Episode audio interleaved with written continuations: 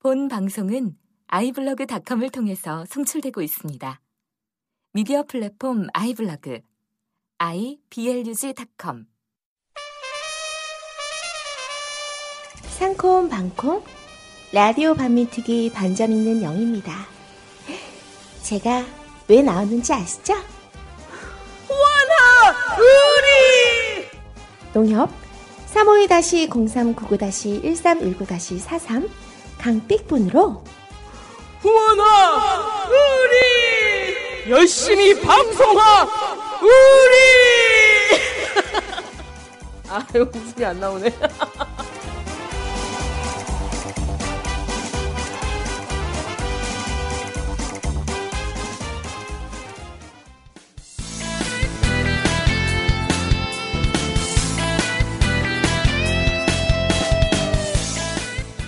네, 안녕하세요. 개념 있는 여자들의 센수다 라디오 반민특위 2014 정의충만 선입니다. 안녕하세요, 진입니다. 네, 안녕하세요. 민주주의자 분입니다.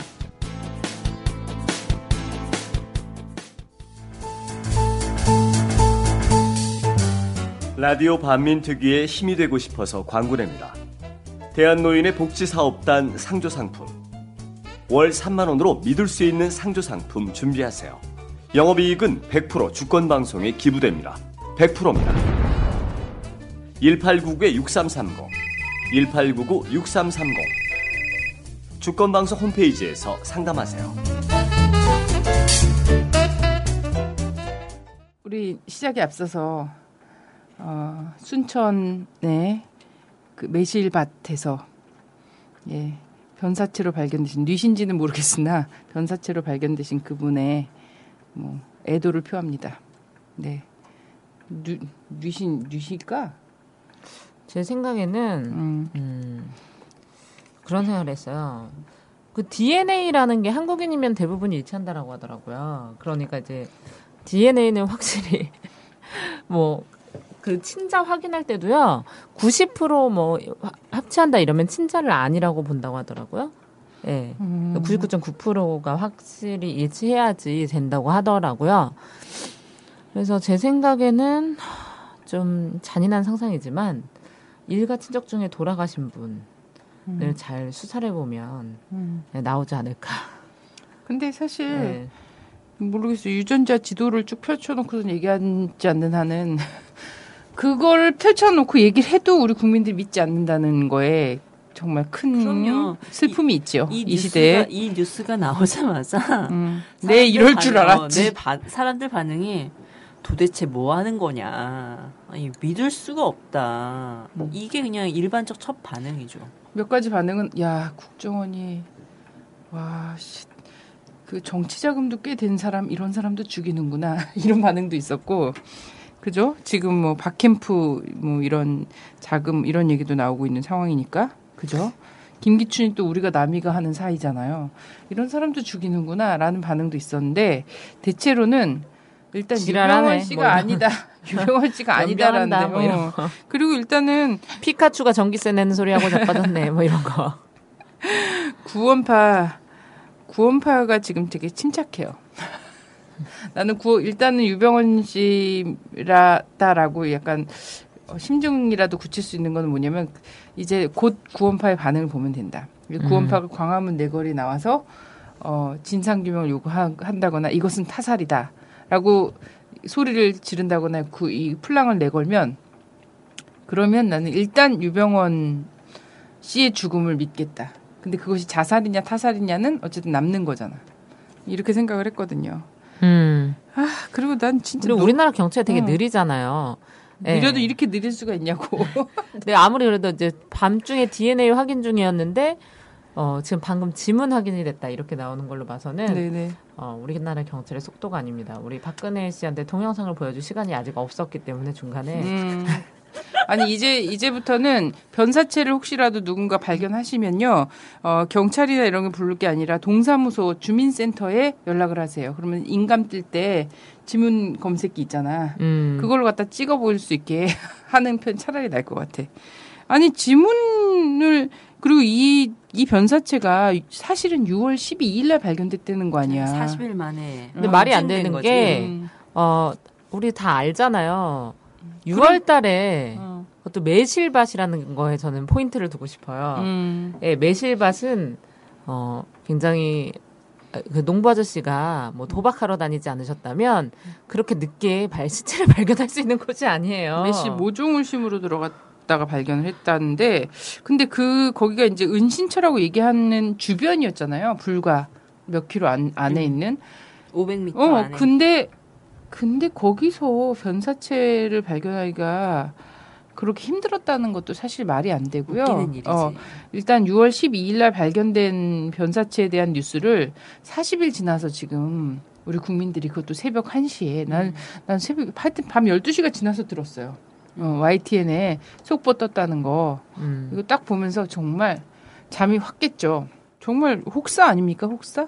그럼 그 변사체가 그때 발견됐는데 그러면 그 다음 날로 지문과 관련된 얘기가 먼저 나와야죠. 네. 그죠? 예. 근데 시- 시신을 그냥 묵혔다가 이제서야 부랴부랴 지문 검색을 하는 것도 너무 웃기는 거고. 유병헌 씨가 음. 현금 20억 원을 갖고 도망쳤다고 했자, 했잖아요. 네네. 그 20억 원은 그럼 어디 있나요? 매실밭에 묻었나요? 그렇죠. 캐러 가야 모르- 되나요? 지금 뭐 근데 너무 이게 너무 네. 속보여가지고 어제 밤에 기사가 떴, 떴는데 밤에 이제 국정원들이 우리 공무원들은 또 야근 안 하기 때문에 다 퇴근해가지고 그런지 댓글들이 아주 가관이에요. 예. 차라리 김기춘이 월북했다고 해라. 시신 1호 발견.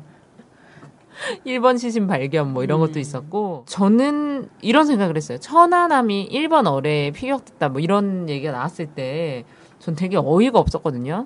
쇼하고 자빠졌네 진짜 피카츄 전기세 내는 소리 하고 있네 이렇게 진짜 저도 생각을 했는데 그게 좀 기정사실화 돼서 많은 국민들이 또 막 믿으시더라고요. 지금도 그렇게 많이 믿으시고 그래서 이것도 또 우리 순진한 국민들이 또 많이 또 믿지 않으실까 계속 언론에 보도되면 또 이런 생각도 들고 예. 이 시점에서 어 어쨌든 발견을 한 거는 좀 된 거잖아요. 근데 그러면은 물증이든 심증이든 계속 가지고 있었을 거예요. 이걸 알자마자 얘네가 뭐 새벽 2시에 음 알아냈 알아냈어. 자 언론에 흘리자 이렇게 하진 않았을 거란 말이에요. 그리고 어제 제가 분명히 기억하는데 제가 어제 새벽 3시 넘어서 잤는데 기사가 이제 YTN 연합뉴스 조중동 이런 데 거밖에 없었어요. 그리고 내용이 거의 다 동일했습니다. 내용이 동일하다는 거는 보도 자료를 돌려서 받았다는 거거든요. 그러면 경찰이 그 줬다는 거예요. 보도 자료를. 네. 예. 그런데 너무 이상한 거죠. 왜 오늘 이 시점에서 이거를 터트렸을까? 분명히 DNA 결과가 오늘 나온 것도 아닐 테고. 어, 또 갑자기 지문도 오늘 발견했다고 하고 그동, 그동안 시신이 40일 전이요?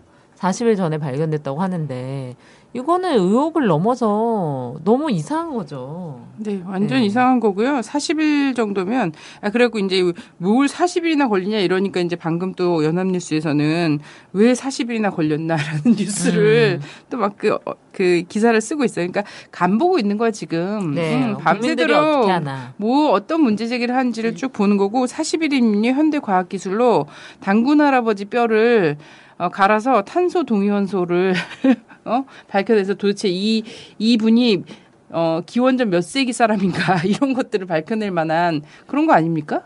그런 현재 식이죠. 과학 수준으로 네. 우습게 본 거지. 지금 지문 검사만 해도 지문을 이제서야 DNA 검사 결과 나온 다음에 지문 확인 뭐 이런 게 나오는 게 말이 안 아니 되잖아. 근데 사실 첫 시신을 발견했을 때 음. 완전 썩어 문드러진 반백의 반백골의 상태였다며. 음, 음, 근데 어떻게 네. 지문을 확인해? 오른손이 그것도- 배에 깔려서 좀 들썩었대잖아. 아 이제 그것도 말이 안 되는 거고. 어, 뭐 진공 상태였나 봐. 그, 정말. 그리고 시- 그리고 시차 냄새가 어마어마하게 나거든요. 그래서 그러니까. 만약에 그 농부의 그 매실 밭에 진짜 있었다라면 온갖 진짜 뭐 들쥐부터 시작해서 어? 그 시골에 얼마나 벌레들이 많은데 그것을 몰랐을 수가 없어요. 개라도 발견했을 거예요. 그래서 이 처음 발견한 마을 주민 얼굴만 유독 어, 좀 약간 사진이나 이런 데서 공개를 하고 있거든요. 네, 네, 제가 맞습니다. 보기에는 이제 예전에 천안함에서 어뢰 주우신 분 있지 않습니까? 네. 네, 그분처럼 이 마을 주민도 노났습니다. 내가 보기엔 음. 뭐 갑자기 어, 노 났어요, 노 났어요. 누군지 모르 어떻게 간택되는지 모르겠지만 정말 저는 말이 안 된다고 생각해요. 왜냐면 며칠 전까지만 해도 어디서 봤다 경찰들이 계속 브리핑을 했었거든요. 음, 그럼 자기네들이 이 아무리 그래도 내사를 했을 거 아닙니까? 이 시체에 대해서 계속 보고 있었을 거 아닙니까? 뭐 감정을 기다리는 결- 중이라든가 그러면 이렇게 철저하게 보안이 지켜졌을 리도 없고 그런 보도를 계속 내보냈을 리도 없어요. 뭔가 되게 급하게 조작되었다라는 생각이 듭니다. 그러니까 이게 아니 나는 사실일 수도 있는 거야. 근데 시점이 불쾌한 거지. 음. 이게 왜? 이게 왜 이 시점에서 터졌을까? 다른 때도 아니고 이게 우리한테는 이것이 거짓이다. 이런 심증을 더욱더 무게감 있게 만들어주죠. 그래요. 하여튼 왜 이 시점인가에 대한 음. 얘기도 좀 해봐야지 될 것 같아요. 아, 사람들이 근데 한 우리 국민들이- 얼마 전부터 렛민 닥터스들이 실종됐다는 그런 얘기도 있고 다, 다 주무른 거야? 렛민 닥터스들이 누군가를 고치러 갔다는 얼굴을 정말 음. 아, 근데 우리가 은연중에 얘기 많이 했잖아요. 아유 내가 유병원이면 벌써 해외에 떴다. 요즘에 그게 뭐 별거라고 뭐 보안 뭐 이런 거 뭐 사실 중요한 것도 안 중요한 것도 아니고 어 성형 수술 해가지고 그렇잖아요. 렛민 보세요. 막 다른 사람 되잖아요. 에, 일주 이주면 성형외과 의사들이 뭐 한 10억 준다 그러면은 그 성형 수술 안 해줄 사람이 이- 있겠습니까? 예전에 그 누구죠? 우리 그 안기부법 노동법 날치기했을 때 갑자기 탈북자 출신 뭐 북의 뭐 로열가 막 이랬던 아 이름이 뭐였더라? 이한영. 아 이한영 씨. 음. 이 사람 이 사람도 사실 뭐지 오자마자 성형수술 쭉 해갖고 했잖아요. 이마를 넓히는 수술 음. 이런 거 다 했었던 사람이거든요. 탈북자들은 많이 해요. 국가기관이 이 사람 굉장히 엄격하게 이렇게 보호하고 이랬던 사람인데 이 사람이 갑자기 변사체로 발견됐잖아요. 그 아파트 현관 쪽에서. 근데 이 사람은 죽기 직전에 딱 그랬대잖아요. 간첩 두 명. 이러고서 죽었다고. 그것도 또 목격자가 있었고 간첩 두 명이 죽었다고 하면서 안기부법 노동법을 날치기 하던 그 순간 날치기 하면 사람들이 막 불같이 한겨울임에도 불구하고 우리가 막 여의도에서 맨날 살고 명동성당으로 행진하고 이랬던 기억이 나거든요. 근데 그게 96년, 97년 그때잖아요. 아, 근데 그때 갑자기 그 탈북, 고위급 탈북자 그 사람이 갑자기 간첩 두 명을 외치고 죽었단 말이에요. 성형수술까지 했던 사람이. 나는 이게 너무 절묘하게 또 딱 생각이 나는 거야. 그리고 또 하나 또 생각나는 게 뭐냐면 조희팔이라는 아시나요? 그 피라밋. 네. 예, 피라미드로 해갖고. 연관 검색어죠 지금 어. 유명원이랑. 아, 그래요? 5조. 5조인지 하여튼 한 몇 조 원을 갖고 들고 튄. 근데 말이. 많았죠. 음. 이명박이 비호했다. 뭐 이런 어. 설을 많이 받았던 사람이에요. 그죠. 정부의 비호 없이는 그렇게 나갈 수가 없다. 음. 음. 그래서 방통위 원장이랑도 그 전에 만났었다 막 이런 의혹들도 막 있었고 음. 이랬는데 이, 이 조이팔 씨가 사실 2011년인가? 2011년인가? 원래는 중국으로 튀었었고. 그죠? 네. 그리고서는 아직도 해외 수배 때려갖고 못 잡고 있었는데 2011년에 죽었다는 거 아닙니까? 네. 죽어서 화장을 했다는 거예요. 어. 그 5조의 재산이 있는 사람을 어. 화장을 했대요. 어, 아니 화장을 해서 그래갖고 그 화장한 그 가루를 갖고 DNA 분석을 해보려고 하는데 안 된다는 거야. 진짜.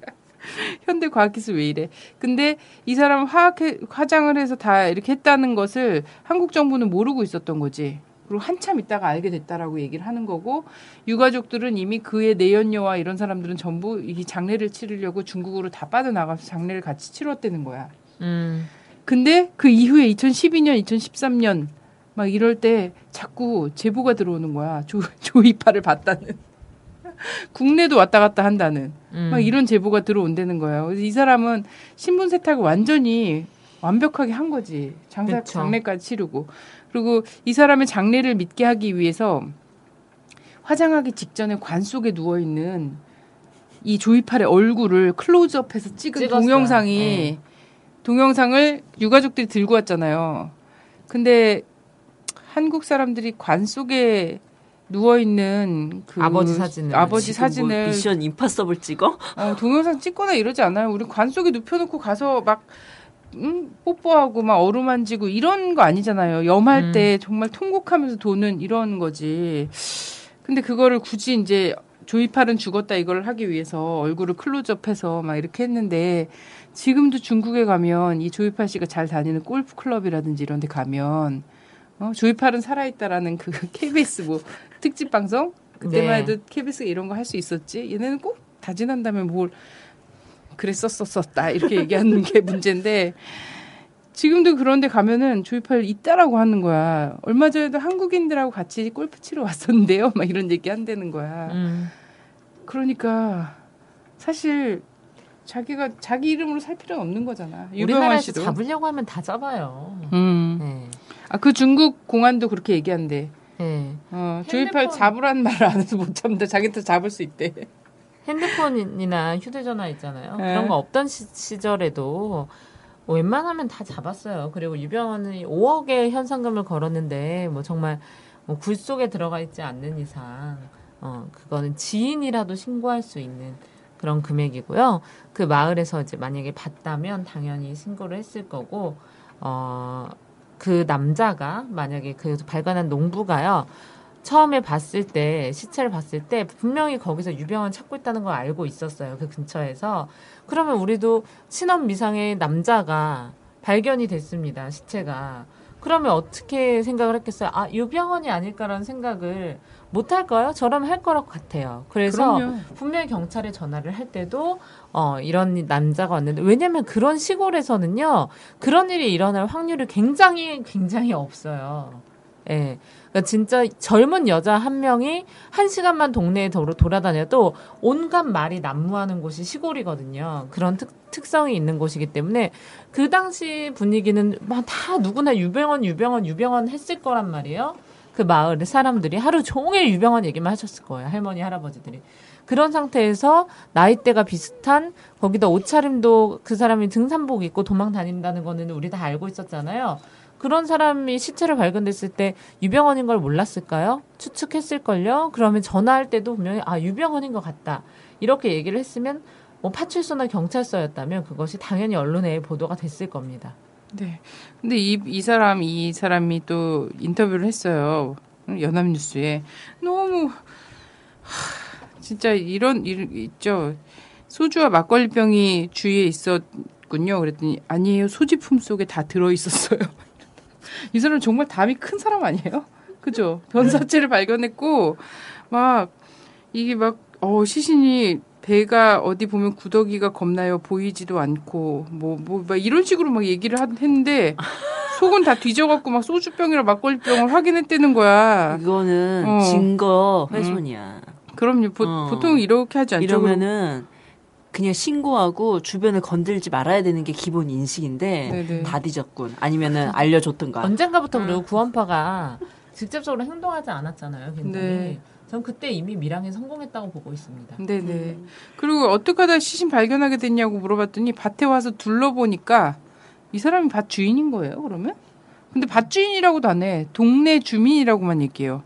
남의 밭을 왜 둘러보는 거죠? 밭에 와서 둘러보니까 풀이 자빠져 있어서 뭐가 있나 보니까 사람이 죽어 있더래. 이게 뭐야?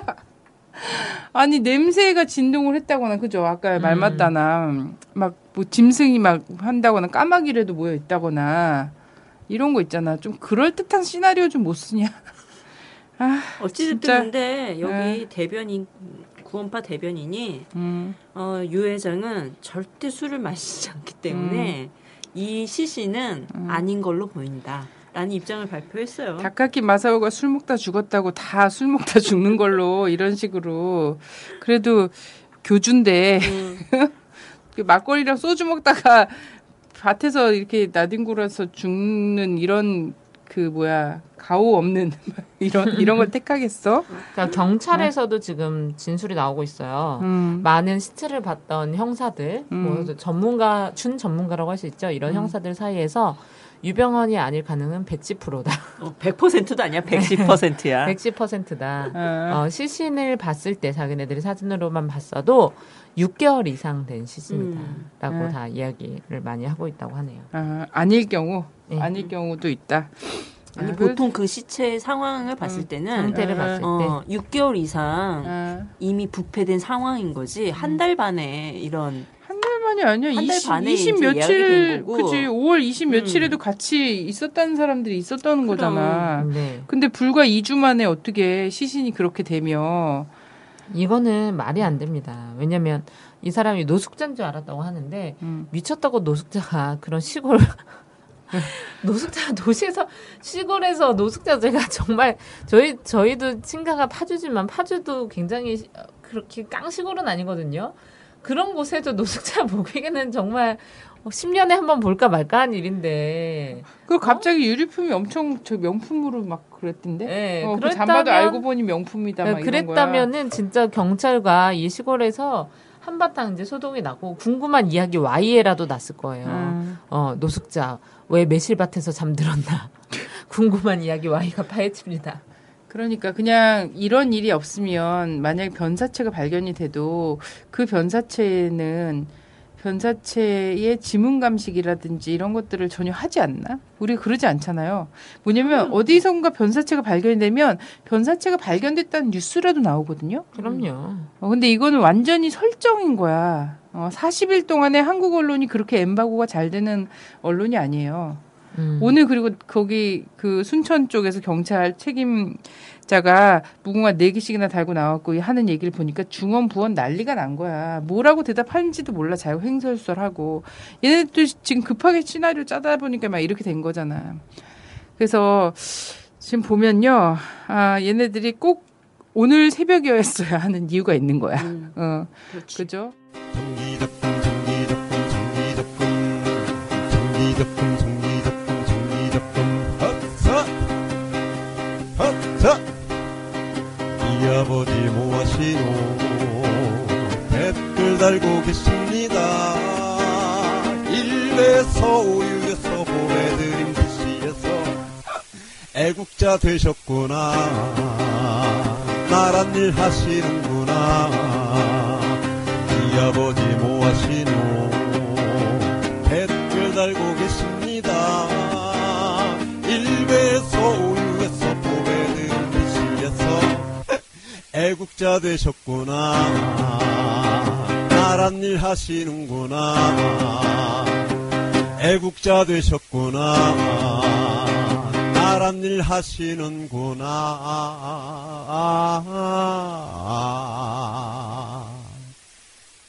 일단 많은 분들이 댓글에다가 쓰는 것처럼 자 100일이 코앞입니다. 그럼요. 음. 네 이번 주 목요일 24일이 어 4월 16일 그 세월호 참사가 난 지 100일째 된 날이잖아요. 그리고 지난 주말에 온 것처럼 우리 국민들이 별별 뭐 별별 거짓말을 다 만들어내 갖고 유가족이 뭐 이런 생떼를 쓴다 뭐 어쩐다 하고 막 지금 매일같이 유가족들 농성하는데 와갖고 어버이들이 판을 뒤집어 엎고 막 나- 난동을 부리고 막 이러거든요. 그럼에도 불구하고 우리 국민들 여론이 식지를 않아. 어, 그리고 음. 정권의 책임론과 이런 것들에 대해서 무책임성과 부정부패와 이런 거에 대해서 그리고 왜 이 진실을 자꾸 덮으려고 하는 것에 대한 의혹 이런 것들이 계속 제기되고 있거든요. 그리고 24일이 100일 되는 날이잖아요. 음, 이거에 대해서 특별법을 음, 정리해라. 음, 라고 100일까지는 해라. 어. 이게 이제 유가족의 기본 입장이었고 유가족의 입장은 국민의 입장인 거잖아요. 네네. 이 시점이 이번 주에 펼쳐져 있는 그래서 음. 초점이 될 수밖에 없는 아, 안 하고 싶겠지만 그들은 네, 네. 안 할래 안 할 수 없는 시점에 이걸 터트려서 물타기 하려고 그러는 거지. 네. 그래서 100일까지는 100일까지 어쨌든 유가족들이 요구하는 진상 규명이 가능한 특별법을 통과시키라는 여론의 압력이 지금 엄청난 거예요. 유가족들이 앞장서고 그리고 야당 의원들이 어쨌든 계속 이제 100일 음. 전에는 뭔가 해야 된다. 예. 문재인 씨도 이렇게 얘기하고 있고 음, 막 이렇게 얘기하고 있어요. 물론 이 와중에 뭐 음. 다리 역할이나 음. 교, 교량적 역할이나 하면 된다라는 안철수 씨 이런 분들도 있지만 하여튼 계속해서 이런 압력이 거세지고 있는 상태예요. 그리고 유가족들도 100일을 마지노선으로 보고 그 이후에는 자기들이 어떤 더 큰 행동을 할 수밖에 없다. 이렇게 얘기하고 곧 있거든요. 어, 야당 측에서도 어떤 언지가 있을 거잖아요. 이거에 대해서 저는 그게 참 기대가 되네요. 음, 네. 과연 민주당에서 어떻게 논평할지. 예. 지금 뭐 다 뿔뿔이 막 이렇게 하고 있는데 하여튼 민주당 대표가 뭐 하여튼 다리 역할만 하면 된다. 본인들이 그래서 우린 반대만 하는 이런 거에 이런 이미지를 벗어나야 한다 막 이런 식으로 음. 지금 입장을 잡고 있어서 근데 여론의 몰매를 맞을 거라고 생각을 하고요. 내일 되게 중요한 일이 있잖아요. 또 네네 네. 의료 민영화 네. 관련해서 지금 그래서 유방언이 검색어 1위, 음. 의료 민영화가 검색어 2위를 달리고 있는데요. 네 역시 우리 네티, 네티즌들 죽지 않았어요. 네네 네. 알고 아니, 있어요. 저는 진상규명 수사권을 우리 네티즌들에게 네티즌들에게 주면 정말 사실 우리 그 유가족들이 이 특별법 의이 기간을 어 2년 전 2년으로 잡고 있지 않습니까? 예. 예, 2년으로 잡고 있는데 우리 네티즌들 똑똑한 네티즌들한테 맡기면 사실 수개월 안에 이 사건의 전모는 다 밝혀질 거라고 생각이 됩니다. 수개월도 안 걸릴 수 있어요. 왜냐하면 이미 네티즌이 조사한 게 많기 때문에. 네, 계속 계속 음. 맞자 들어가고 있어요. 근데 정확하게 이제 확인할 수 있는 자료와 이런 것들만 있다면 정말 빠른 속도로 국가를 정상화할 수 있습니다.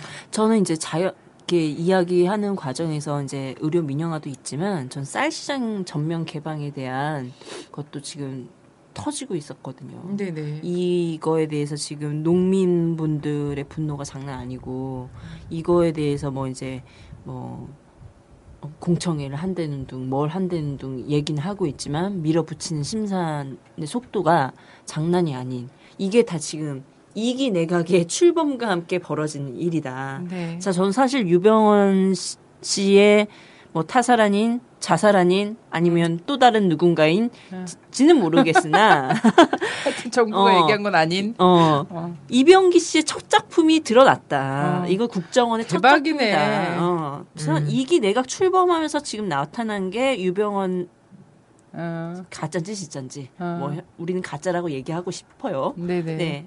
이병기 씨 국정원의 첫 작품이 국정 개입 안 한다며. 정치 중립 한다며. 음. 근데 뭐 이건 뭐 믿지 않았지만 역시나 첫 작품 첫 발을 잘 떼셨고요. 네. 어, 이 뭐- 기대에 어긋남이 없어요. 예, 그러면서 지금 이 박근혜 정권이 이기 내각 출범하면서 지금 이야기하는 게 경제거든. 네. 음. 어, 경제를 활성화 시키겠다. 맨날 어, 경제야. 3개년 계획 시동 걸겠다. 음. 규제 완화해야 된다.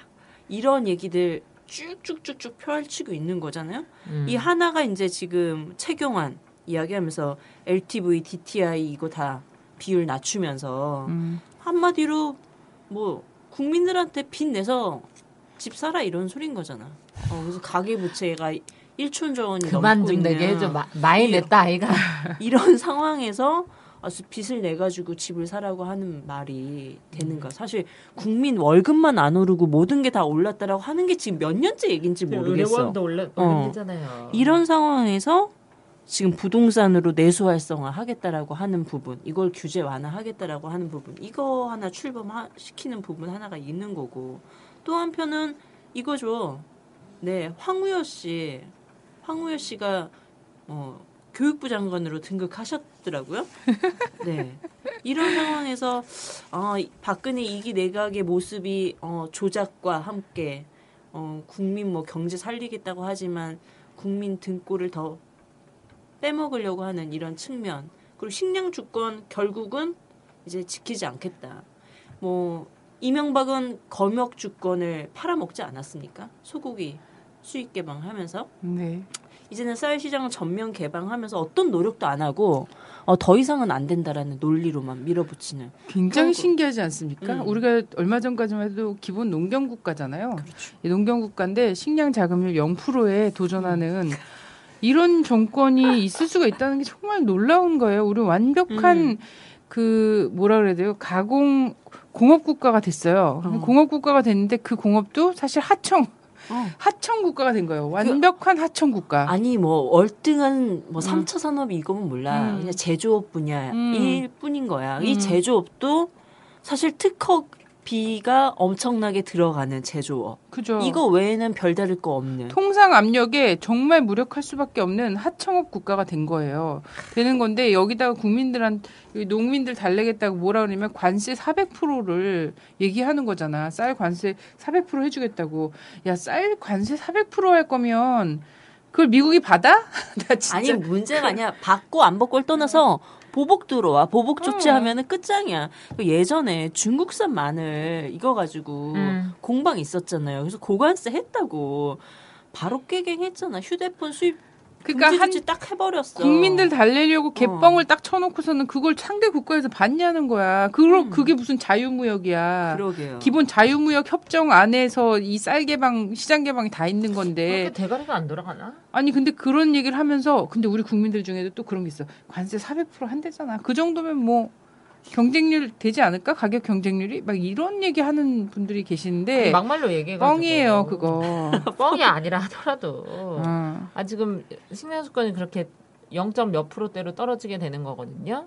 그렇게 되면은 솔직히 중국이나 미국 입장에서 휴대전화 없어도 안 아쉬울 게 없지만 음. 우리나라 진짜 구, 구걸해야 돼요, 구걸. 그러니까 우리나라가 그 25%의 자금률이에요. 근데 쌀을 제외하면 5%가 안 되거든. 근데 이 이거를 최근에 22% 됐다는 얘기가 있어. 네. 25%. 근데 이제 뭐 이거를 가지고 뭐 고관세를 한다라고 하지만 아직 TPP 가입하려고 지금 협상하고 있는 상황이고 음. 한중 FTA 지금 논의하고 있는 상황에서 핵심적 쟁점이 농산물이거든. 근데 여기 고관세 받아들이지 당연히 않죠. 만약 관점 뭐 지금이야 음. 첫 이거라고 하니까 몇 개월은 난 시, 시동은 할 거라고 생각해. 하지만 사실 이거는 무력화될 수밖에 없는 게 근데 기본이거든. 첫 해를 200% 얘기했단 말이야. 그 미국이나 이런 데서는 200%를 얘기했어요. 한국은 400% 얘기했어요. 그럼 사실 400%가 될 가능성 거의 없잖아요. 그렇지. 근데 200%도 자기들이 봐주는 거라고 초반에만 이렇게 얘기할 거란 말이지. 나중에 관세 철폐로 당연히 가는 거예요. 그럼요. 어. 근데 지금 벌써도 이렇게 차이가 나. 근데 한국이 이겨? 이, 이 협상안을 갖고 가서 이길 수 있는 뭘 나, 하나 나라야? 협상에서 제대로 이길 해본 의지가 일이 있어? 없어 없어. 더군다나 이거는 그 어, 미국 위에 죽도록 싸우신 김정은 씨가 음. 2014년에 어, 한국은 제 입장을 밝힐 거다. 전면 개방에 대한 입장을 밝힐 거다라고 위키리크스에 공개된 내용이야. 그래 그리고 그그 사람이 뭐라고 얘기했었냐면 이런 얘기도 했었지 않습니까? 사실상 음. 모든 통상 협상과 관련해서는 미국에게 양보할 수밖에 없다. 왜냐하면 우리는 한미 동맹을 지켜야 되기 때문에 이런 얘기를 해왔잖아요. 어. 대놓고서는 이런 상황에 우리 이 박근혜 이기 내각께서는 내각은 참 식량마저 팔아먹은 이런 시동을 보여주셨고 그래요. 이미 예. 급이 다른 상황에서 시작이 되는 거고요. 의료 민영화 자 이제 내일 사실상 내일 부릉부릉 하는 거잖아요. 그래서 지금 뭐 보건의료 노조나 이런 데도 막 파업 막 이런 하고 이러는데 사실 오늘도 또 노동자들 좀 파업 들어가고 예, 이러고 집회하시죠. 생각보다 좀 조용해서 음. 뉴스가 이게 유병원 때문에 이런 것 같아. 맞아.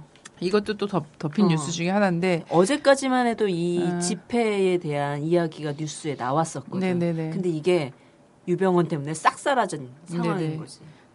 근데 이제 의료 민영화 같은 경우에도 우리 우리 국민들이 막 이런단 말이에요. 이미 이제 의료 의료 산업에 대한 의료업에 대한 어, 불신이 좀 팽배해요. 왜냐하면 한국이 의료 사실 지금까지 공적인 영역으로 의료가 작동을 못 해왔어. 그죠?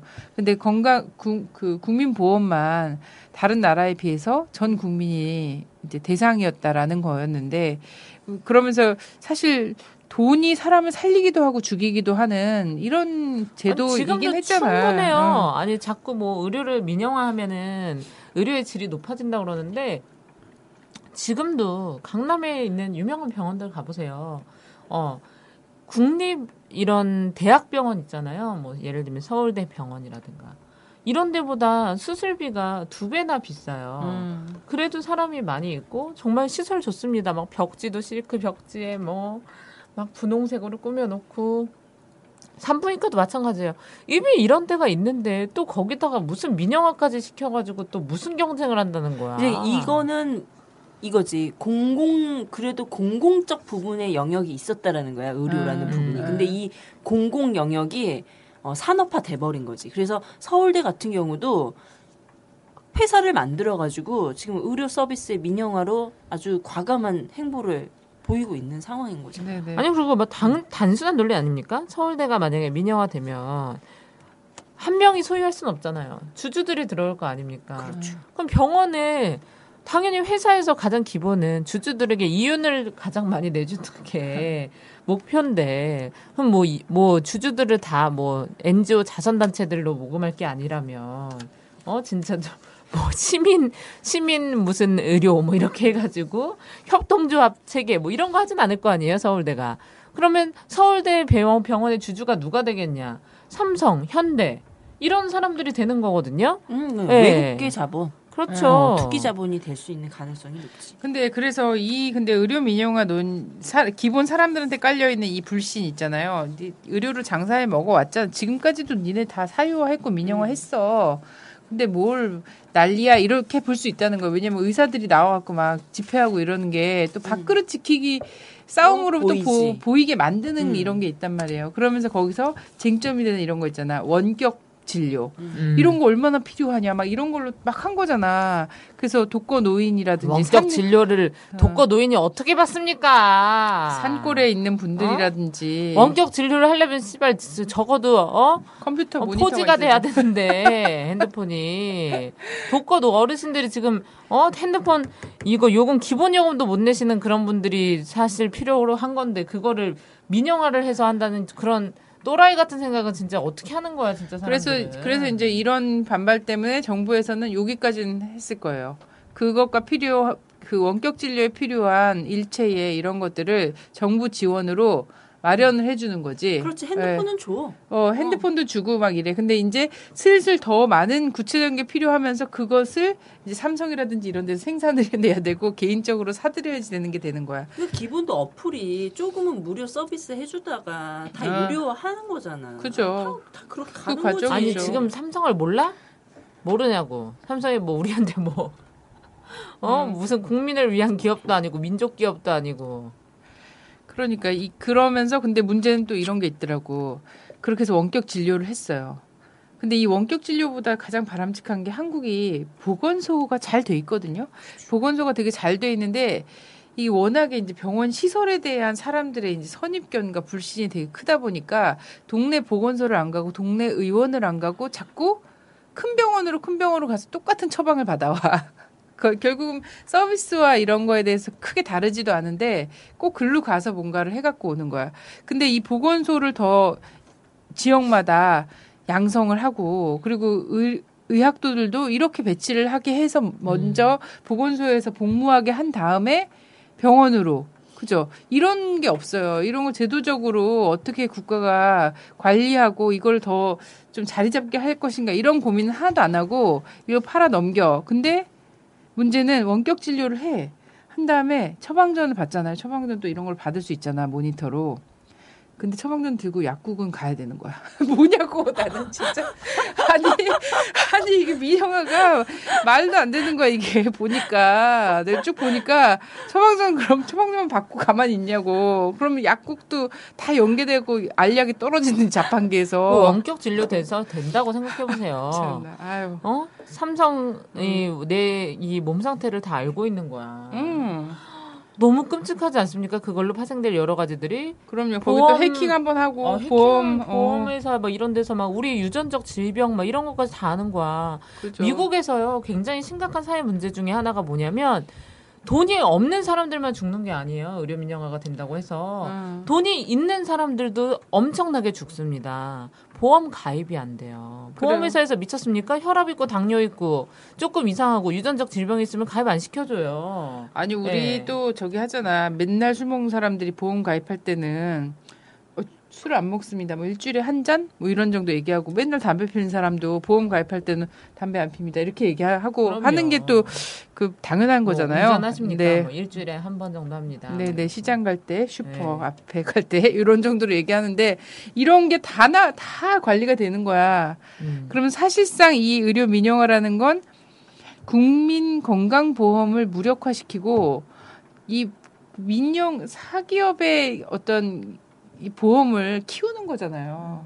거기서 어마어마한 돈을 지금 국민 건강보험도 너무 돈 많이 나와서 미치겠어요. 그래 삼성은 이제 휴대전화나 잘 만들어서 팔아 그 처먹어. 공공성을 확대시키는 이런 부분에서 항상 재정 문제 얘기하잖아. 재정이 없어서 못한다. 아니 그러면 근데- 돈을 언제 어디다 쓰겠다는 거야 이 새끼들은.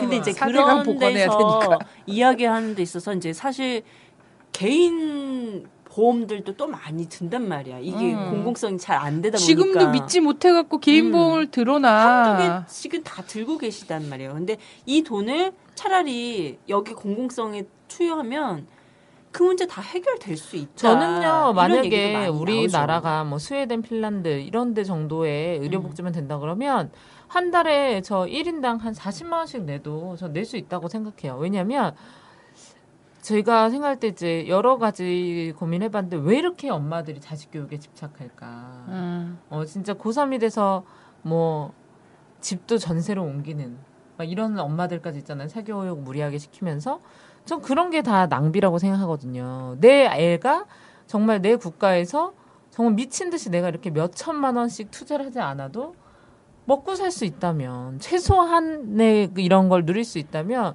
세금 내는 저 아깝지 않을 것 같아요. 아니 최소한의 보장이라도 제대로 돼 있다라면 아, 맞는 말이겠지만 근데 그것조차도 해주기 되게 싫어한단 말이지. 음. 어. 당연히 싫죠.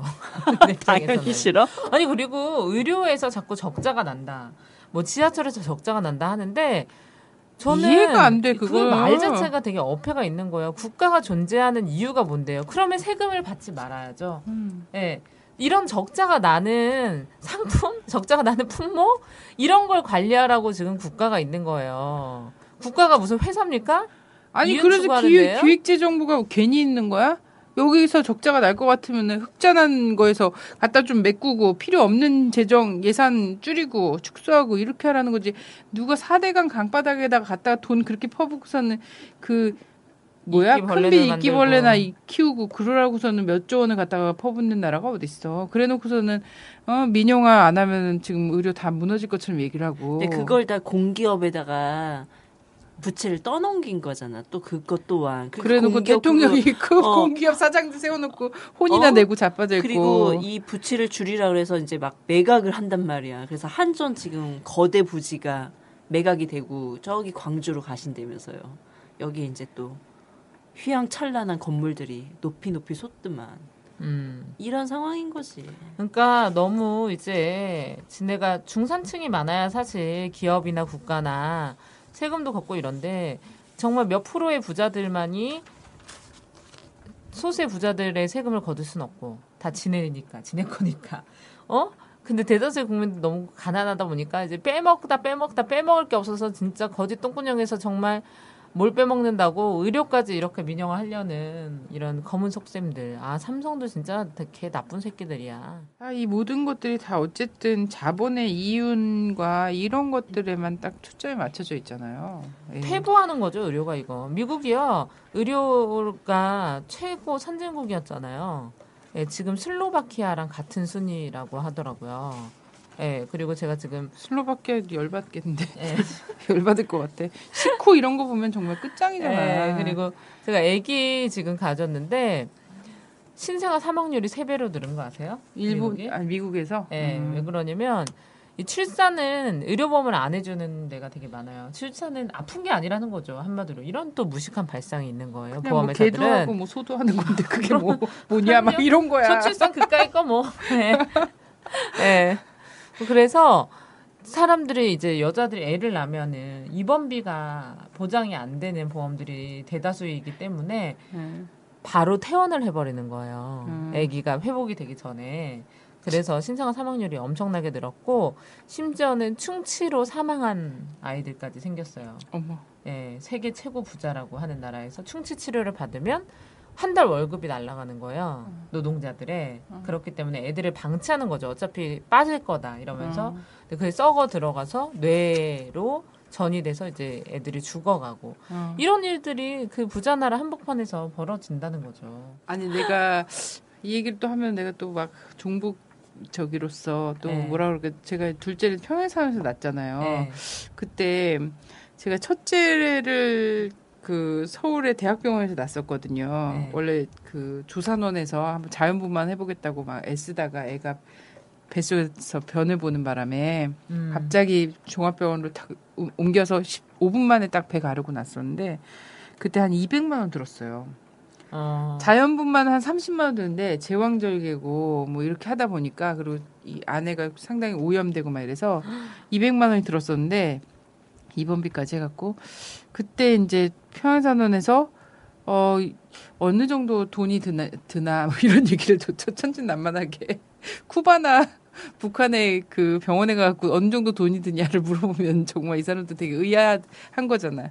그러면서 한 200만 원 정도가 제왕절개 하고 이렇게 얘기 나면은 든다 이렇게 얘기했더니 북- 그쪽에 그 평양산의 간호사들이랑 너무 깜짝 놀라면서 뭐라 그랬냐면 아니 여자가 완전 고생해갖고 후대를 낳느라고 그렇게 열 달 동안 고생하고 고통 산고를 치르면서 애를 낳았는데 왜 돈을 주, 돈을 내면서 그래야 되냐고 너무 이해할 수가 없다는 반응인 거야. 그- 그 반응 정말 깜짝 놀랐다니까.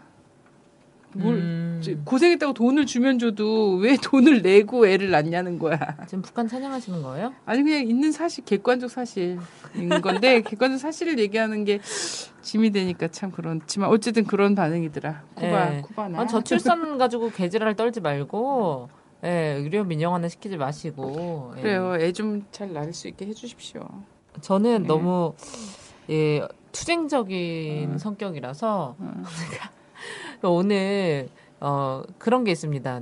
잘 모르시는 분들 많을 텐데 이제 16주에서 20주가 되면 정밀 초음파라는 걸 해요. 그래서 그걸 통해서 뭐 심장은 잘 뛰나, 음. 우심방, 우심실, 좌심방, 좌심실이 다 있나, 손가락 다섯 개씩 다 있나, 음. 뭐 이런 걸 확인하는 건 필수 이런 검사인데 그걸 했더니 뭐 11만 몇천 원인가 13만 몇천 원인가 나왔더라고요.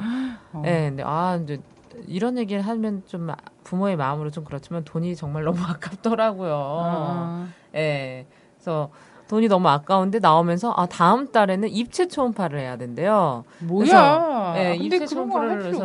예, 저는 안 초음파도 좋대. 거의 안 봤거든요 어. 지금까지도. 근데 이번에는 이뭐 뇌랑 이런 걸 어. 봐야 된다 그래서 꼭, 꼭 봐야 된다 그래서 봤는데 뭐 입체 초음파를 봐야 되는데 아 그건 얼마인데요? 그랬더니 8만 원이래요. 그래서 어. 그걸 보면 뭐가 좋은 거죠? 얼굴을 확인할 수 있다는 거예요. 아니 근데 그 그러니까 정밀 초음파까지 보고 네. 이런 초음파에 대한 하여튼 이런 의 그러니까 그게 의료보험이 안 된다는. 거잖아. 네, 그쵸. 핵심은. 예. 이게 건강한 애를 출산하도록 해줘야 되는 부분, 음. 이거 안 출산 장려를 하려면 그런 부분에 대한 서비스가 충만해야지. 음. 근데 이런 걸 다 돈으로 매기고 있다는 사실인 거잖아. 이 비참한 거지. 음. 그쵸. 응. 예. 그래서 기형아 검사 이런 거는 전 그러니까. 보험이 돼야 된다고 생각해요. 맞아. 아니 참. 그렇다면 이 장애인에 대한 이 서비스가 잘 되어 있다면 음. 말을 또 못 하겠지만 음. 그런 것도 안 돼 있으면서 이런 거는 다 돈, 돈, 돈. 돈이 없으면 정말 살 수가 없는 세상을 만드는. 우리나라. 사람들이 선택하는 게 장애 아를 낳으면 포기하던가 음. 내 자식임을 포기하던가 음.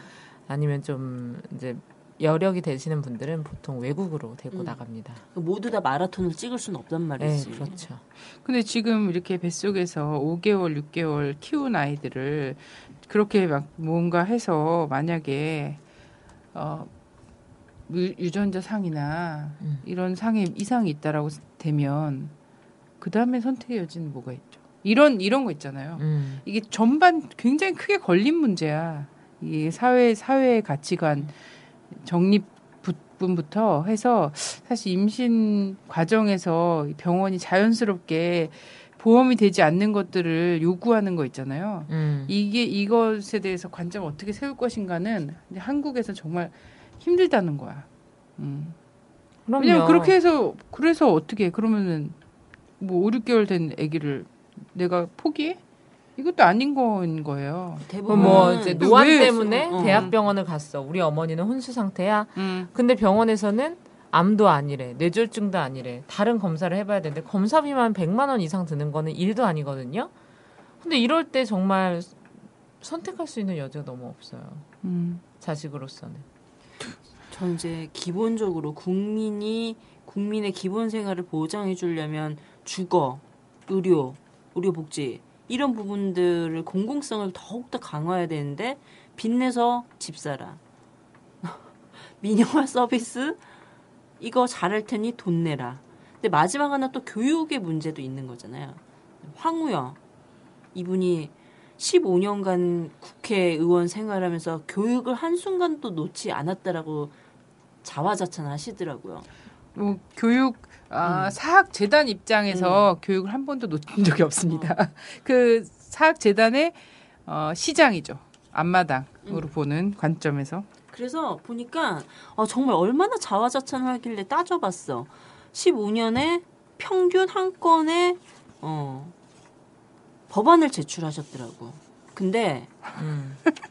성공률이 0.51%야. 1%도 아니야. 아니 일, 잠깐 어. 회기 회기에 이한 건? 어, 일 그러니까 1년에 한 건? 어, 아니 어. 평균 평균 어. 그렇게 15년을 어, 이 교육에 몸담은 어. 교육위원이라고 어. 자기 스스로 그래서 한순간도 놓치지 않았다고 얘기하셨잖아. 음, 그래서 15년간의 의원 생활을 보니까 음. 어 15건의 법안을 제출했어. 그러니까 어. 평균 어, 1년에, 1년에 한, 한 건. 건이야. 어, 근데 성공률이 0.51%야. 어, 어, 1%도 안 돼. 대박이네. 어, 이러면서 어떻게 자화자찬해서 교육을 담당하겠다고 그 이렇게 국회의원들. 돈 주는 거 정말 너무 아까운 것 같아. 이렇게 일안 하는 국회의원 어. 돈 줘야 돼? 아니 그러니까 나는 그 소방 공무원들 막 이런 국가직 하는데 돈이 없다 그러는데 국회의원의 지금 특혜와 월급을 반으로 줄인다 해도 그분들은 국가직을 해 드려야 되는 거고 뭐 어버이 연합 그 또라이 같은 개년놈들이 와가지고 뭐 세월호 유가족들 막 뭐 횡패 부리고 엎어치고. 아 전 그걸 보는데 그 사진 보는데 진짜 내가 진짜 임산부인데도 가서 아 내가 저 자리에 없었던 게 한이다. 진짜 머리 잡고 쌓았을 텐데 이런 생각이 들더라고요. 제가 얼마 전에 들었는데 어, 어버이 연합 그렇게 이제 한번 이렇게 동원되고 이러시면 일당이 20만 원이라는 얘기를 들었습니다. 어, 아, 그 정도는? 줘야죠. 근데 그래서 정말 줄을 선대요. 네, 그 줄을 정도는 서고, 줘야죠, 그 정도. 어, 그 20만 원이 근데 어디서 나오는 걸까라는 거예요. 국가 예산으로 그런데 배급하라고 돼 있지 않잖아요. 근데 예산을 어, 공개하지 않아도 되는 조직 딱 하나 있거든요. 국정원이죠. 이- 이병기 씨가 또 가 있는 그- 그쪽에서 지금 다 이렇게 알바비가 나오고 있는 것 같아요. 이러다 보니까 이제 이런 사람들이 다 가서 때려 몰려가서 그럼요. 댓글만 달아도 300만 원씩 줬다는데 음. 그분들을 20만 원이면은 음, 싸게 쓰신 겁니다. 그래요. 예. 그런 신변의 예, 위험과 그분들이- 경찰에 연행되는 아, 전 그래가지고 그분들이 막 어, 세월호 분들한테 무슨 의사자 지정이냐, 뭐 나라를 지킨 뭐 천안함 애들이랑 니네 놀러 쳐 가다가 어 디즈니 애들이랑 갔냐, 뭐 이런 막말을 하더라고요. 그래서 음. 내가 아 진짜 내가 그 자리에 있었으면 씨발 그럼 경계에 실패한 군인이 그렇게 음. 의사자 받는 건 맞냐, 내가 이렇게 얘기해주고 싶었어요. 예, 네. 그러니까. 아, 그 말이 안 되잖아요, 그 사람들의 근데 논리라면. 그렇게 얘기 그렇, 어차피 그렇게 얘기해봤자 인연 빨갱이다 소리밖에 못 들어요. 그래서 아유. 그래서 의사자 지정은 유가족들이 하는 거 아닌데요. 막 이렇게 얘기하면 너 빨갱이지. 모든 대답은 이거 일로밖에 안 가. 너 아. 빨갱이지. 이거와 너희가 전쟁을 알아? 어. 이거 딱 두 가지지. 그분들은 전쟁을 아신대요? 나이 어려 보이시던데.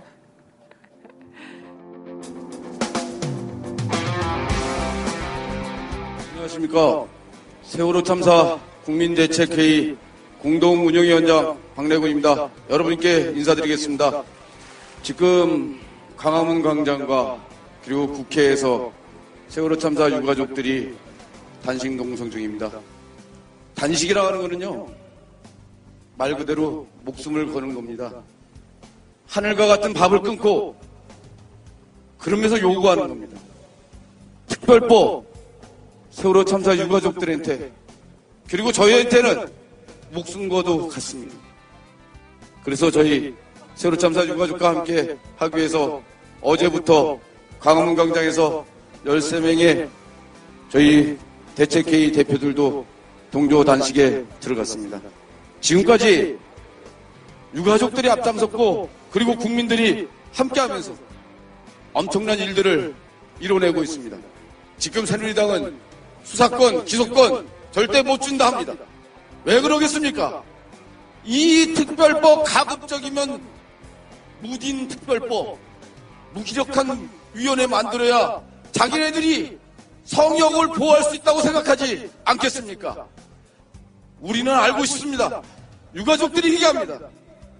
그날 왜 거기서 우리 아이들이 거기 승객들이 왜 죽어갔는지 알고 싶다.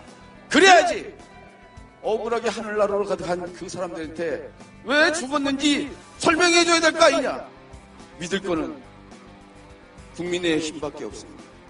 70여일 만에 350만의 서명을 받은 그 힘. 유가족들이 국회에 들어서 농성하고 요구하자 다시 모여들었던 그 힘.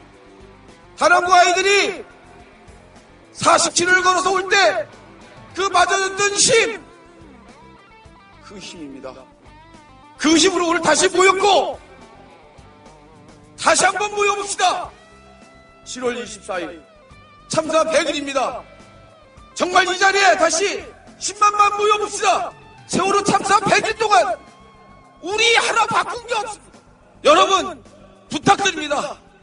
단식하다 보니까 힘이 없지만 그래서 더 얘기하고 싶지만 여기서 줄이면서 마지막으로 부탁드립니다. 7월 24일 여기에 10만 모읍시다. 모입시다. 모여서 행동합시다.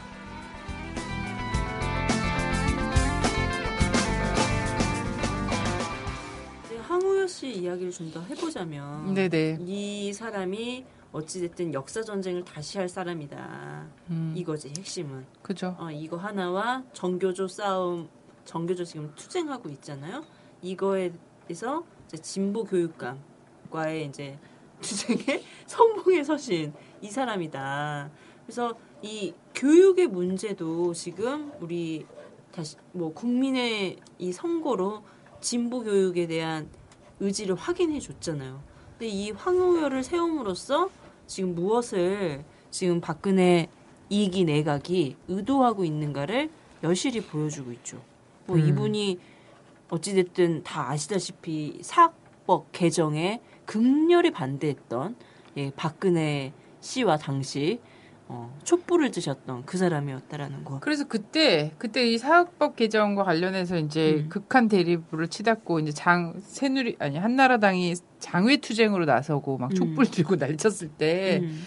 그때 교육 오적에 그 당당하게 뽑히신 분이에요. 이 그러니까. 황우여 씨가 뽑히신 분이고 교육위원장 이제 국회 국회 상임위를 교육위원을 되게 많이 하셨잖아요. 음. 그래서 교육위원장 본인 딴에 이제 교육을 진짜 놓지 않은 건데 음.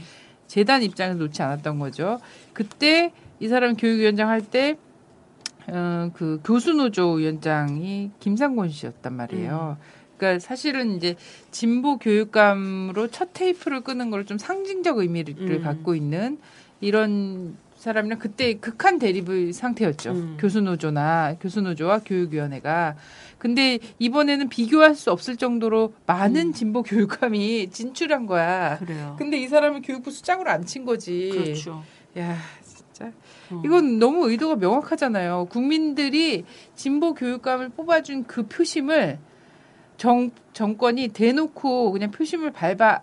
음, 부정한 어, 거지. 어, 밟아 버리겠다. 이렇게 얘기를 하는 건 다름이 없거든요. 아 근데 나는 이 사람이 다른 건 안 했으면 좋겠어. 네. 자기가 했던 반값 등록금만 실천을 했으면 좋겠어요. 음, 근데 그것도 어느 순간 어, 반값 등록금이라고 부르지 말고 어, 등록금 부담 완화로 불러라 이런 식으로 표만 잡기 위해서 슐랑했던 이런 모습. 이 사람이 향후 이제 그뭐 청문회 당연히 통과하겠죠? 해서 음. 할 모습들이 뭐 우리 눈에 뻔히 보이는 상황이죠. 네. 그래서 박근혜 이기 내각이 출범하면서 드러나는 이 모습들이 아 뭐 소통을 강화하고 대면을 강화하고 그러면서 이 그동안의 모습과 다른 모습으로 보여줄 거다 이런 얘기 하고 있지만 별반 다를 건 하나도 없다. 오히려 더 심해지면 심해졌지. 평가는 아니, 근데 어, 지금까지. 일기 내각이 있잖아요. 1년이 넘게 하면서 대통령 대면 보고 자체가 사실 몇어 거의 없었다고 하잖아요. 음. 그리고 사실상 이제 국무회의나 이런 데서 어 약간 그 의견에 내내 하지 않고 약간 자기 의견 말하는 이제 문가 어떻게 문화부 장관은 뭐 요즘 참 박근혜가 별별 사람을 다 영웅으로 만들고 있긴 한데 어 약간 토단다고 해갖고 음. 그죠 그 후임도 결정이 되지 않았는데 또 후임으로 할 사람이 어유 저는 당당하게 된 줄 알았는데 또 여자 문제로 낙마하셨잖아요. 음. 어떤 여자 문제인지 너무 궁금해 입에 담지 죽겠어. 못하겠다잖아요. 아유. 근데 예전에 근데 밀어붙이려고 했던 건데 음. 이제 야당 쪽에서 폭로하겠다 이러니까 이제 자진 사퇴하는 형식으로 근데 한 야당 거지. 쪽은 그거 자진 사퇴 안 하면 폭로 안 폭로 안 하겠다고 이걸 갖고 딜하는 것도 웃기는 거 아니야? 그렇지. 야당도 어. 할 거면 하고 어 사퇴를 하든 안 하든 할 거면 하고 이래야 되는 거잖아. 도대체 뭐래 뭘 뭐길래 하겠다는지. 뭐길래 입에 담고 담을 수가 없던 건지 모르겠는데 하여튼 10년 된 얘기를 했는데 어. 본인이 당황해서 사퇴는 했지만 하여튼 그런 상황인데도 그 사람을 딱 목, 목을 댕강 잘랐어요. 음. 참 대단한 일이야. 아예 공석으로 놔둔 거잖아. 음. 그 음. 그냥 그 될 때까지 좀 해라 이것도 아니고 조, 그거에 비하면 정홍원 총리 같은 사람은 본인이 사퇴 의사도 밝히고 사직서도까지 다 내고 했는데 자리가 비면 안 된다라고 해서 계속 지금 죽을 수 없는 존재로 계속 총리를 하고 있는 건데. 아니 무슨 국정 운영을 제대로 하겠어? 음. 장관들 어떻게 뭐 다루면서 그러니까 어? 아빠지. 국정을 어떻게 운영하겠어? 좀 체면이 설까요? 아 그리고 사실은 지금 워낙 얘기된 사람들이 너무 그 정말 엄청난 범죄들을 다 저지르고 막 이래서 그러지 그 외에 그냥 얘네 얘네들은 박근혜 내각에서 정말 세 발의 피다라고 넘어간 사람들 있잖아요 여성부라든가 사실 안행부 이런 데도 사실은 되게 심각한 하자가 있어요. 결격 예. 사유 없는 사람이 없어. 어, 심각한 음. 하자가 있는데 근데 너무 왕 정말 비리백화점 음. 중에서도 정말 왕 대형 백화점들하고만 같이 있다 보니까 이 사람들은 이게 안 돼. 급이 안 돼. 언론에 올라올. 아, 진짜. 기본이야. 탈세, 위장전입, 군복무, 특혜, 씨, 뭐 골프. 천안함 와중에 골프 치고. 이런 사람들 다 안행부 장관으로 내놓고 이래서 되겠나 싶다.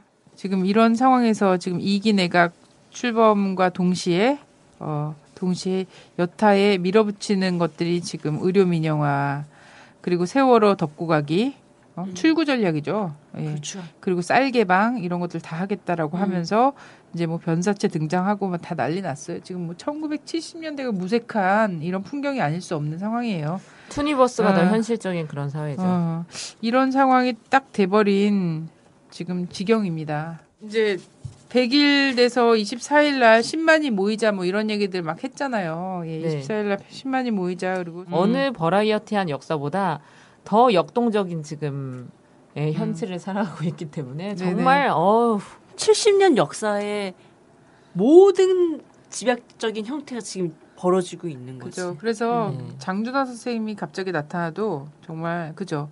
갑자기 실족사하고 의문사 당하고 뭐 이런저런 걸로 다 이렇게 해갖고 갑자기 어 진보 인사들 몇 명이 음.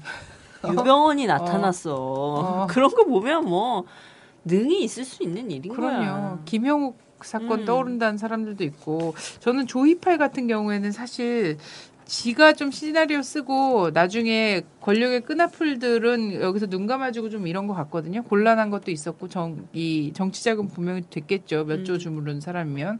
근데 그러면서 눈 감아주고 이런 건 있었을 것 같은데 이 유병원 씨 같은 경우는 시나리오 자체가 유병원 씨 머리에서 나올 수가 없거든요. 음.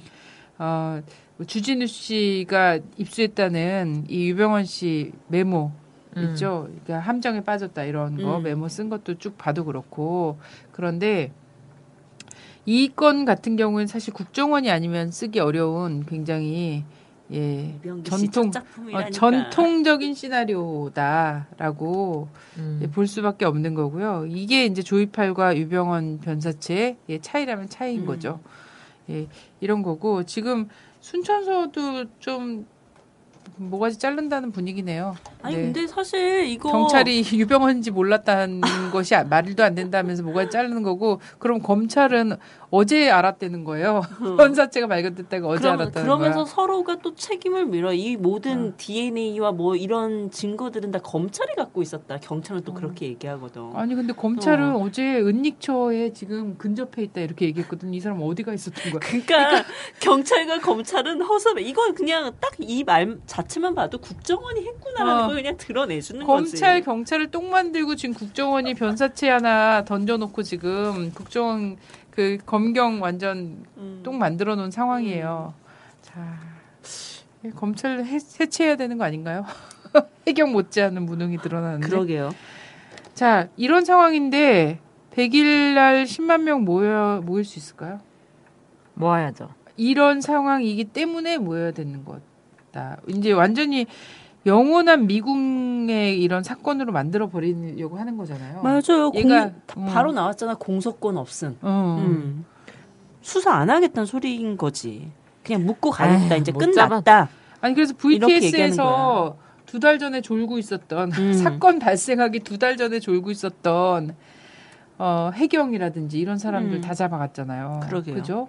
그리고 그 이런 이런 데서 관제탑에 제주 관제탑이라든지 진도에 있었던 이런 음. 사람들은 다 잡아갔는데 실제로는 그냥 미완의 사건으로 만들어 버린 거 300명 이상이 죽었는데 그러니까 이런 영상이 이래? 공개되는 거는 어, 정확한 진실, 상황 진실을 알려주는 부분도 있겠지만 나는 박근혜 정권의 책임을 묻는 이 작업에 비껴나가기 위한 일련의 지금 다 수순이다. 네네. 이런 얘기를 하고 그래서 있는 거죠. 여기서 이 트릭에 놀, 놀면 안 된다. 음. 우리가 놀면 안 되고 지금 다행히도 예전과 다르게 SNS라 그죠 인터넷이라는 것이 있어갖고 우리 국민들이 또 물론 이제 종편만 내리 보시는 분들은 또 막 그러죠. 그러긴 하는데 봐도 안 믿어. 아, 요즘은 좀 그런 게 있는 것 음. 같아요. 그래도 참 다행이고, 개 중에 이제 일당 20만원 받고 난동 부리시는 분들 가끔 있지만, 저는 지난주에 그 촛불 가서 정말 감동했거든요.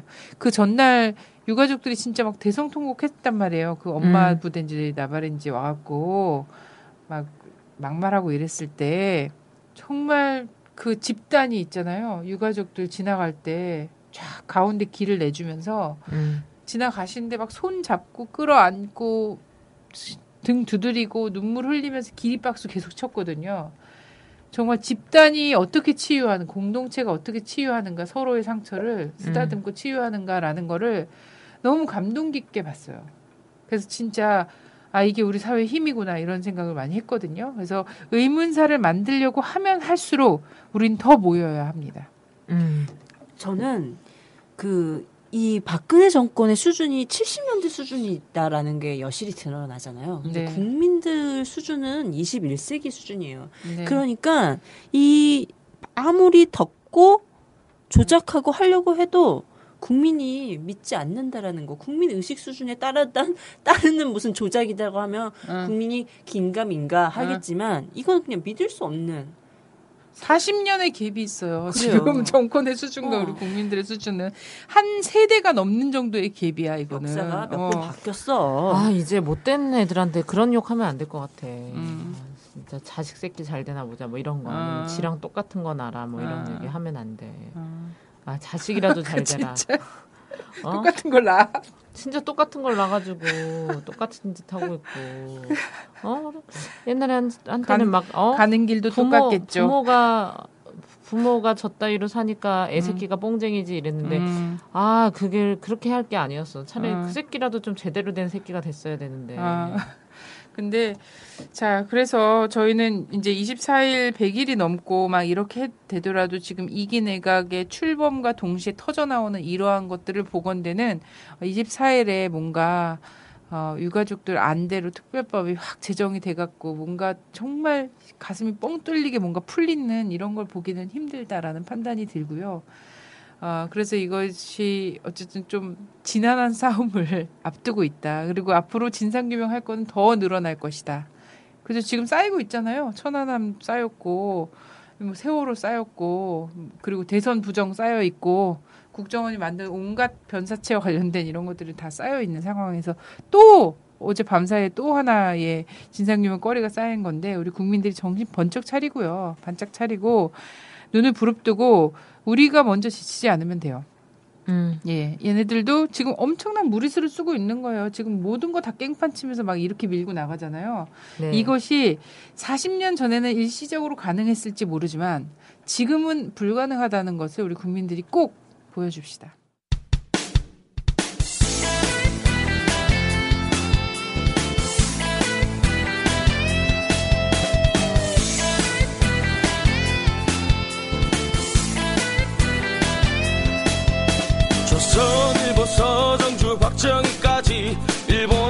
충성스런 앞잡이일 때 동상 걸린 손가락을 잘라내가며 해방을 위해 싸웠던 건 백성들이다